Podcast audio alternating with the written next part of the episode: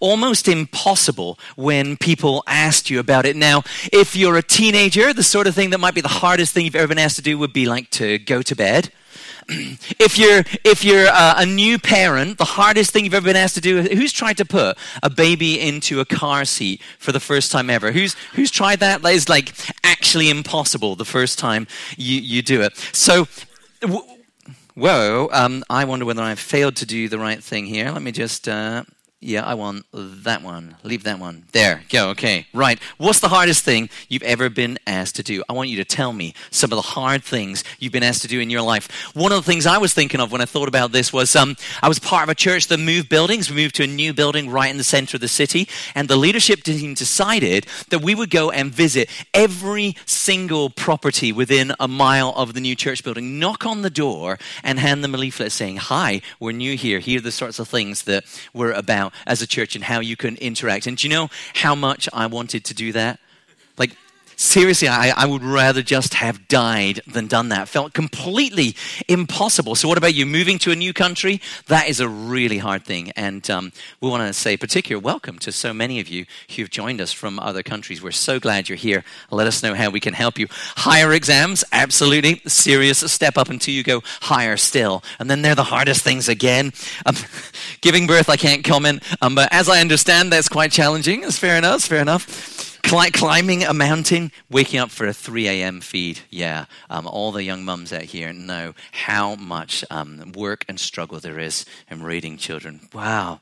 A divorce, moving school, studying again at 40 years old, job interviews, fantastic set of things. Thank you so much for telling me uh, all about that. I've just got to press that button there. And then I'm going to press this button here. I'm on top of things today, as you can tell. There we go. Well, sometimes as a Christian, it can feel like you've been asked to do something that's really, really hard. Sometimes, for one, and uh, if I got it right, oh, look at this. Look at this. Who recognizes this very famous introduction? Sadly, we've lost the sound, but it's very exciting. That's right. Well done, team. Well done, team. It's an impossible mission. Diddle-doo, diddle-doo, diddle-doo. Da-da! Yeah, okay, okay, well, we're getting into this too much now. Lately, we've been following the story of uh, one of the key leaders in the very first churches, right? It's a story about a guy called Paul, dates back about 2,000 years, and um, he's in big trouble. He's got powerful enemies among the Jewish people, so he's been locked up. He's stuck inside the Roman justice system. He's waiting for a fair trial. He's been waiting two years already. We pick up the story this morning after a new Roman official arrives and takes over his case. And we're going to get to look at his very final hearing from the local authorities. Now, if you've been with us the last few weeks, you're following through this story and you're getting a bit confused about like who everyone is and what's going on and how many times we do this same thing. Me too, okay? Um, but um, this last chance he gets, he only gets it because he's played his Roman citizen trump card. He's appealed to Caesar, and that means his case is going to go all the way up the chain to the Roman emperor himself for a decision. So come with me to Acts chapter 25, verse 23, and we're going to read together. Okay, it's page 1123 um, on these blue Bibles. Have you got one of these blue Bibles near you? Page 1123, Acts chapter 25. You're looking for a big 25, verse 23. You're looking for a small 20. 23. And uh, Ruth's reading for us this morning. Come on up, Ruth.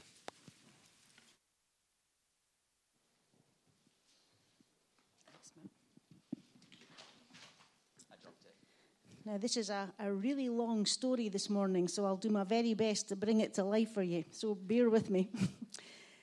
so, the next day, Agrippa and Bernice came with great pomp and entertained the audience room with the high ranking military officers and the prominent men of the city. At the command of Festus, Paul was brought in.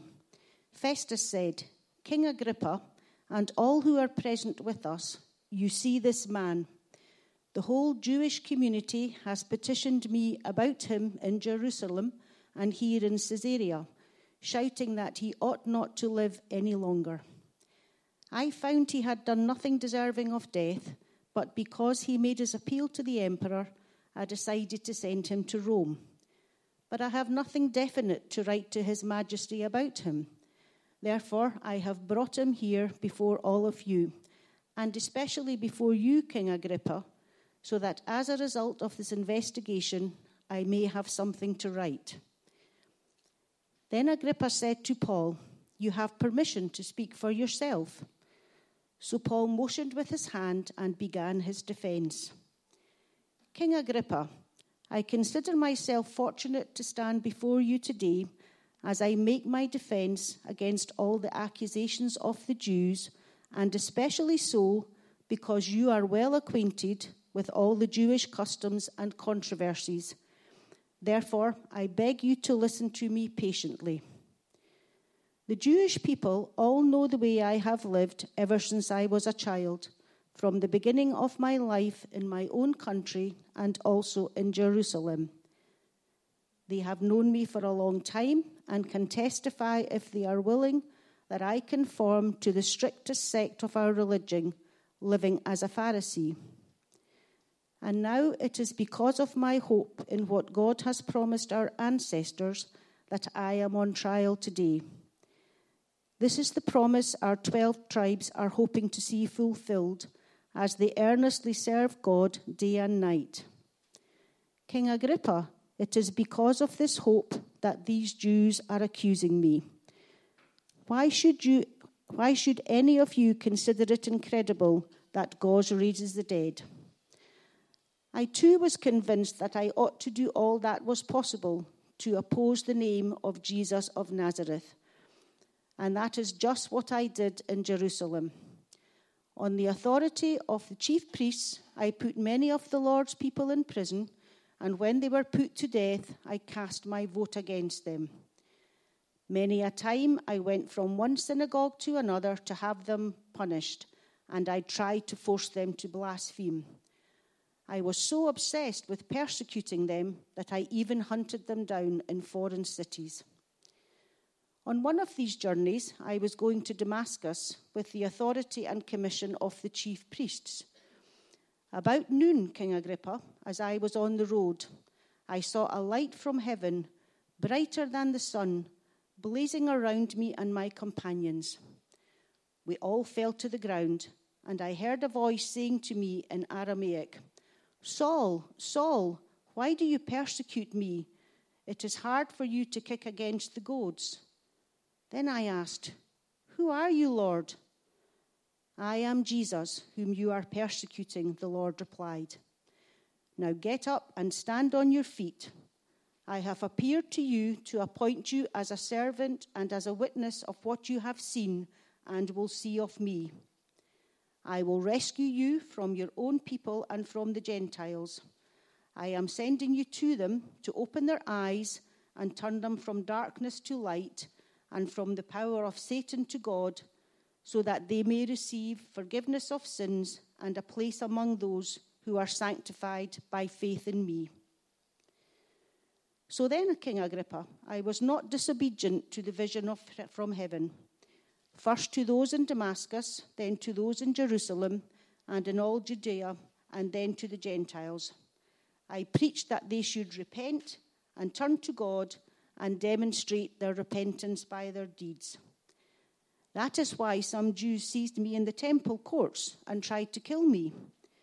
But God has helped me to this very day, so I stand here and testify to small and great alike. I am saying nothing beyond what the prophets and Moses said would happen that the Messiah would suffer, and as the first to rise from the dead, would bring the message of light to his own people and to the Gentiles. At this point, Festus interrupted Paul's defense. You're out of your mind, Paul, he shouted. Your great learning is driving you insane. I am not insane, most excellent Festus, Paul replied. What I am saying is true and reasonable.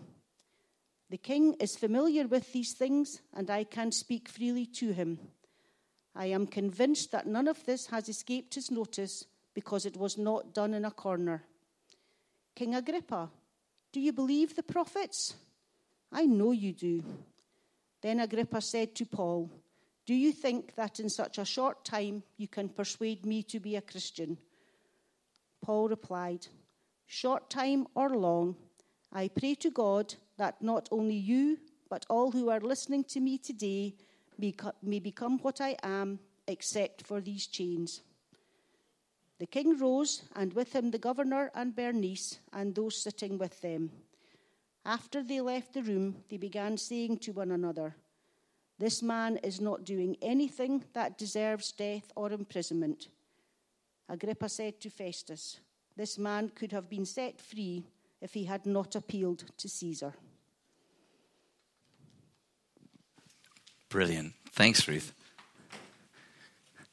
Huge long passage, but hopefully you're following the story through there. It's quite a setup that the story starts with, right? You get every single bigwig from the city there. They're all in their fancy gowns. It's showtime. Agrippa and Bernice come with great pomp. They enter the audience room with the, the high ranking military officers who'd have a different color cloak and robe and all the prominent men of the city. And then Paul gets brought in there. Paul is in trouble. Uh, he's in Roman custody. There are serious charges against him. He's got powerful enemies who want to take him down. He's been given this last chance to speak. So think for a moment about how he might use it. What, what would you do if you were in that sort of situation? I reckon basically I'd do everything I could to get out of trouble. And what, what would it take to get out of trouble? Well, I want to look squeaky clean. I want to make it look like um, there's, there's no possible case. I want to make it sound like I'm a zero threat. There's nothing, less than nothing to worry about here. I'm no cause for concern. There is nothing going on. In fact, I have done nothing. I am no one. Why am I here? That's the sort of thing I would imagine. But when he starts to talk, instead of defending himself against these charges, uh, instead of trying to look as ordinary as possible, as uncriminal as you could, he tells us his life story. He tells us how he was brought up. He tells us how he was given his mission. He tells us how he tried to carry out his mission. So let's start by looking a bit more closely at how he describes the mission he was given by Jesus. That's kind of the middle of the story we're looking at today. So come with me to verse 17. What's the assignment he's given? What's the mission? Right? I am sending you to them. Here's the mission to open their eyes and turn them from darkness to light and from the power of Satan to God. There's the mission. The mission's pretty clear. Open their eyes, turn them from darkness to light. What's the problem here? Well, the, the, the problem is that Paul knows this is not just hard but this is impossible. Writing to one of the churches he started along the way and the journeys he's been on up to this point, he says this He says, The God of this age has blinded the minds of unbelievers so they cannot see the light of the gospel that displays the glory of Christ, who's the image of God. So his mission, right, was by Jesus. He says, Go and open eyes. But the eyes are, are blind. They've been blinded, and it's worse than that. It's not as simple as waking somebody up who's deeply asleep. These eyes cannot see the light. They cannot see the light. Sometimes, if I feel like my arguments for faith are strong, feel like my case is persuasive, I feel like I should just be able to just lay this out for people, lay out the facts, the arguments, the reasons, and they'll be like, oh, yeah, okay. Where, where do I sign up? Fine, that makes complete sense. Uh, when I think like that, I'm going wrong because we're trying to open blind eyes. This is going to take a miracle not just a good presentation of the facts or a clear argument, because only God can open blind eyes. In that same letter that we're looking at here, a little bit later on, Paul goes on to celebrate that's exactly what God did for him. Uh, a miracle, right? Uh, 2 Corinthians 4 6, a few verses later.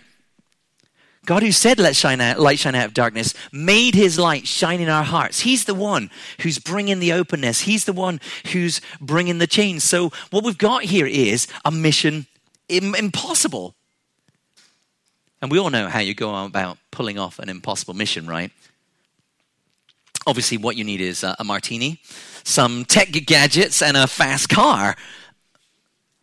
How does Paul go after this mission? A mission he knows requires a miracle. Well, stick with me. We're going to look at that. But before we get there, I want to talk about his motive. Because if the mission is not just hard, but impossible, why does he ever take on an impossible mission? Why does he accept something that he knows he cannot do? Well, there's a really simple reason. There's a simple motive here, and that is obedience to the one he calls Lord, right? When you call somebody Lord, that means master. It means sir. It means they have the place and the position so that they ought to be obeyed. That's what he says to King Agrippa, his first reason for why he lived in this way in verse 19. I was not disobedient to the vision from heaven. But I want to bring this right down to you and me before we go any further. You probably don't have a vision from heaven to fall back on. If you do, would love to hear about it. That's going to be a cool story. Um, um, but I don't want you to be in any doubt that every follower of Jesus shares the same mission. This is foundational to what we're about as a church here at Hope City. Now, Jesus famously gives his disciples their marching orders in something the Christians call the Great Commission. Jesus came to them, he says, All authority in heaven and earth has been given to me. And then he tells them, This is what they're meant to do. Therefore, go and make disciples of all nations, baptizing them in the name of the Father and of the Son and of the Holy Spirit, and teaching them to obey everything I've commanded you. Surely I'm with you always to the very end of the age. Now, pretty plain that Jesus' first disciples are to go and try and make further disciples. That's pretty obvious. A disciple simply a person who follows the teachings of somebody with an intent to become like that person. Follow somebody with the intent to become like them. So, disciples of Jesus are trying to follow Jesus with the intent of becoming like Jesus. That's their mission, that's their marching orders. But then, notice with me here that Jesus tells them part of making these new disciples is teaching them to obey everything Jesus commanded. Everything. Well, it's pretty clear that everything has to include this command right here. Everything's got to include this as well. So they, as they're making disciples, are going to teach those disciples that it is also their job to go and make disciples. Or think about this another way, okay? Jesus is the pattern for his followers. He's what we're trying to become like. He's the archetype, he's the original, he's the best. He was a man on a mission. In today's passage, we read the Messiah, that's the promised rescuer or deliverer, that's Jesus, of course. The Messiah would bring the message of light to his own people and to the Gentiles. Jesus is bringing this message. He's the first one to have the mission. And in John 20, 21, he passes that baton to his disciples, and they in turn pass it on to us for our generation. Jesus says, As the Father has sent me, I am sending you. So also I am sending you. It's like like for like, apples for apples, not apples for oranges. Amazingly, crazily, Jesus has enough faith in us to entrust this critical mission that's at the heart of his plan for the world to us. What's he doing? He has more faith in us than we have in ourselves, I think. But we have to make no mistake, we should have no doubt that Christians were sent on a mission like Jesus, like Paul. Who's seen the Blues Brothers? If you've not seen the Blues Brothers, absolute classic comedy about some musicians desperately trying to make money, and their famous phrases, we're on a mission from God. Well, well, Christian, get your sunglasses out because you, in fact, are on a mission from God, literally. And I can tell you it should be the most important thing in your life because this is the most important thing in the world. Accept your mission. Don't ignore it. So Paul's Paul's motive that's what we're talking about. Paul's motive for his mission. Why does he take on an impossible mission? Obedience. Why should we take on an impossible mission like that? Uh, uh, obedience. The... But I think there's more as well. Look at the end of Jesus' mission definition for Paul in verse 18 there. Look at the end of it, right? I'm sending you to them to open their eyes, turn them from darkness to light, from the power of Satan to God. Then you get this big so that so that they might receive forgiveness of sins and a place among those who are sanctified by faith in me. I think there's another motive that should drive us here, and I think this one's really important for us to get our arms and our heads around. And it's love. Love for those we're trying to reach, love for those we're trying to help meet Jesus. Jesus himself tells us what it means to know him as Savior and Lord in this little passage here, right? It means forgiveness of sins. That means every wrong you ever done, every good you've left undone, every thoughtless word, every evil thought, truly and finally forgiven so that you are perfectly right with God. Washed whiter than snow is how the Bible describes it. Perfectly clean. Uh, but not just that, it says forgiveness of sins and a place a place among God's people. Literally, that's like an inheritance or a share reflecting the amazing offer Jesus makes to us of becoming a part of God's family, being adopted into God's family as his own child. See, it's the family who shares in the inheritance, right? You share in the inheritance when you're in the family. In a world filled with loneliness, in a world with so many lives driven by a desperation to find some sense of belonging. Who am I? What am I a part of? Jesus offers an everlasting, a profound belonging, which can start right now, and that is a belonging to God's family, being a part of God's family. Now, if you loved someone, if you even just cared about them just a tiny little bit, wouldn't you want this for them? Wouldn't you want to share this for them? Love and care for those around us, even, even just a little care, should be motive enough for us to desperately want to share this hope. So, you know, do you love? Do you care? There's a motive. And if you wouldn't call yourself a Christian here today, well, does this help explain why it's such a big deal for us to try and share what we believe with the people around us? Because we care. We care about you. If we, didn't try and share it with you, that would say we didn't care. So we've got this mission open blind eyes, impossible. Got these motives, powerful motives, obedience to command, love and care. Where do we go from here? The last point I think we have from today's passage is method. At least this morning, there's so much in there. I could have gone on 900 hours. You'll be glad when I finish. Um, Paul shares our mission. Paul shares our motive. So, what's his method? Does he just shrug and go like mission impossible? You know what we need here? A hero. Can somebody get Tom Cruise? You know, is, is, is that what he's thinking? No. As he continues to tell his story, we hear about what he did. And we hear that he spoke. Verse 20. First in Damascus, then in Jerusalem, all Judea, then to the rest, to the ends of the earth, he spoke, testifying as a witness to what he's seen and what he knows of Jesus. Uh, he spoke preaching. People should repent. They should turn. They should demonstrate it's a real turning through their behavior. Uh, he spoke, and as we've been following his story through the last few months, we see sometimes it was well received. Uh, sometimes there's little to no response. Sometimes all he gets in return is hatred. Uh, even in this moment, right? He's before the rich and the powerful who've assembled he pursues this mission in the same way by speaking. So, if this is your mission, if you share this mission, then speaking has to be part of your method. We speak, we're called to speak. Paul's speaking here until he's cut off by Festus, shouting, You are out of your mind, which, by the way, is a response we probably need to expect we'll get from some people too. Look again at Jesus giving Paul his marching orders, right? Get up, stand on your feet. I've appeared to you, appoint you as a servant and as a witness. A witness of what you've seen and will see of me. Now, witnessing is one of these terms Christians use to mean talking about Jesus. In some circles, it's a kind of more old fashioned term. But what, what does it really mean? What does it mean to be a witness? It means, well, think about witness in court. What do they do? I saw the guy with the stripy swag bag climbing over the fence. I saw him.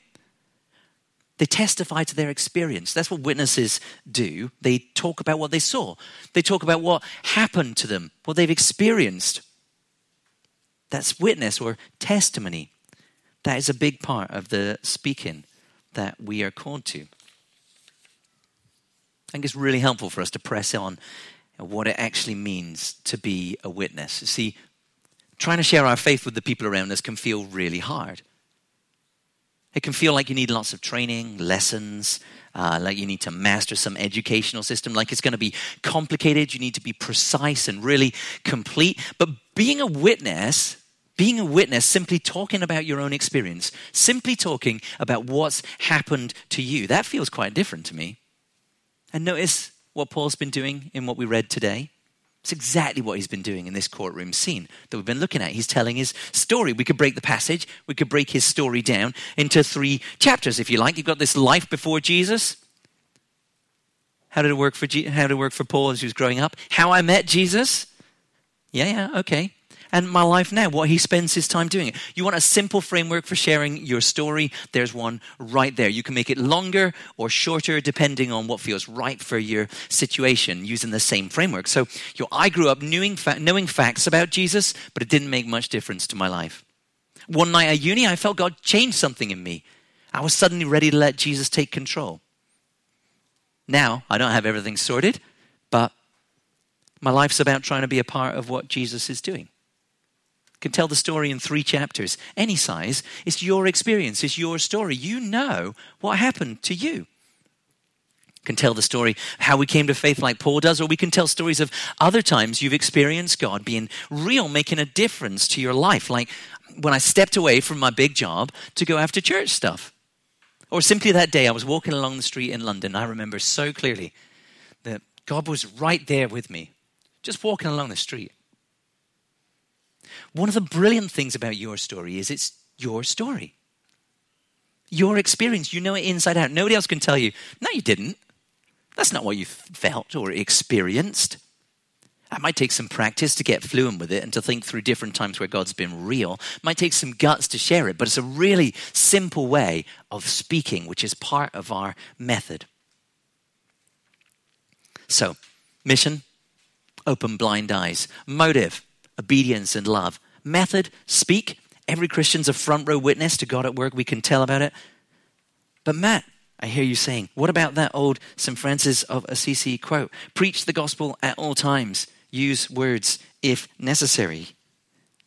Well, first up, this is the Bible. That's not in the Bible. This is our authority. That's not our authority. Saints are good guys. Uh, we like them. You know, we don't have any issue with that. But uh, the Bible's our authority. Anyway, there's actually no evidence that he said this in the first place. None anywhere. Um, from what we do have of his writings, it actually seems he's really up for talking about what he believes, not holding back. Speaking is absolutely going to have to be part of our method. But notice I say their part. Phew. Um, one of the things that's huge for us at Hope City is understanding that as we pursue this mission, our mission, we do it not only when we're speaking, but also through a whole array of small but meaningful steps all of us can take with those around us who don't know Jesus yet. We use this acronym BLESS. We've mentioned it here. We mention it often to help us remember and be reminded of some of the small things we can do. Hopefully, if you've been around Hope City for a while, you'll have heard us talk about it. Give me an uh huh or a nuh uh. Uh huh. Yeah, we got some uh huh there. That's, that's good. Well, bless starts with a B to remind us to begin with prayer. Well done. You get a gold star. Come to my office after church. Um, it's a first step. It's not like an optional add on or a bonus point. This is foundational. And you know what? That's exactly what we see going on here, too. If you wanted to see this blessed approach reflected in the Bible, in our authority, then have a look at verse 29. What does Paul tell us at the end of this? He says, I pray to God I pray to God that you, not only you, but all who are listening might become what I am. Now, how much does this make complete sense when you think about this is an impossible mission? We pray like Paul prays because simply this is impossible otherwise. It's only God who opens blind eyes no matter what we do or what we say. And the other thing there to know is that God can open the eyes of anyone, even the most unexpected person even those dead set against him, like this Paul we're reading about. You hear his story? I used to cast my vote against Christians to get them killed. That's his story. God can open the eyes of anyone, even the most unexpected people, even, even you. So we pray.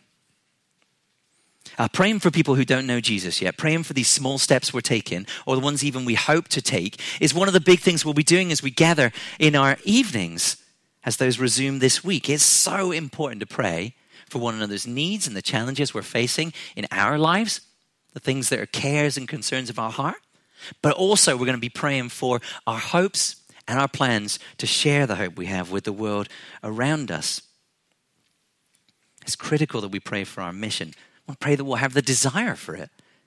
Because let's be honest, sometimes we're like, eh, can't really be bothered with that. Pray that we have the motivation for it, that we would care more and love more the people around us each day. But also pray that our attempts to open eyes, to do the impossible, well, through the work of God might be possible, might be fruitful after all, that God would do it. That they'd find a place in his family, that they'd find this forgiveness from sins. Mission, open blind eyes. Motive, obedience and love. Method, speak, pray. Finally, one more for you wait. Uh, we wait. Like another thing that's huge for us at Hope City is understanding the journey to faith is often long. Uh, in many cases, it's years long because we live in a world that is far, far from God. We live among people who are far, far from Jesus. And Paul knows and recognizes that there's a journey too. Do you see? He said, short time or long. Sometimes this is a very short journey. Sometimes people literally see the light in a moment on a road to Damascus, right? It happens sometimes like that.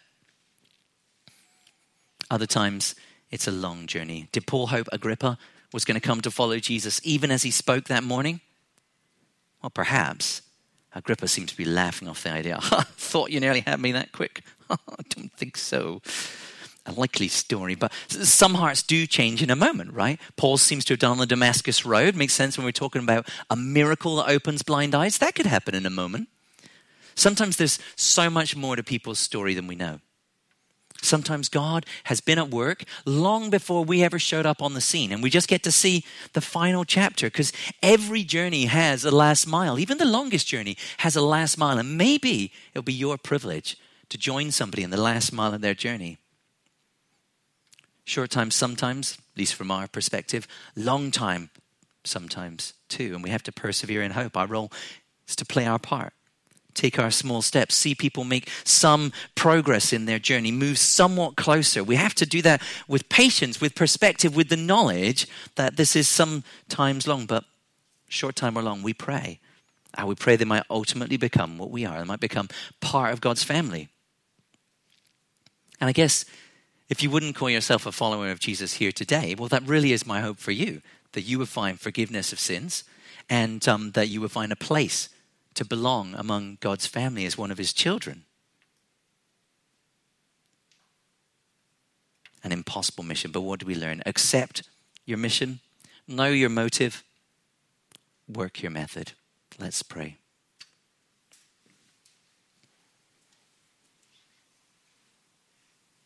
Father God, I know for many of us it seems really hard um, to reach out to the people around us with this good news that we've been given through you uh, and yet we want to do it, or at least we want to want to do it. Please help us as a church to keep this at the center of who we are and what we're about. Please be at work on us as individuals, making us want to do this, helping us know that it is obedience, but also be driven by love. Please help us to be intentional and grant us insight into small steps that we really can take that might make a difference to those around us. I pray for those here today who are still exploring, still wandering, still on this journey. Oh Lord, I pray you would open blind eyes there and that you would bring that journey to an end, to a fruitful conclusion, knowing you as both Savior and Father and Lord. Amen. Often we follow up our talks with a song. It's a good way to respond to what we've been hearing. Today we're going to do something uh, a little bit different. What we're going to do is we're going to see if we can tell one another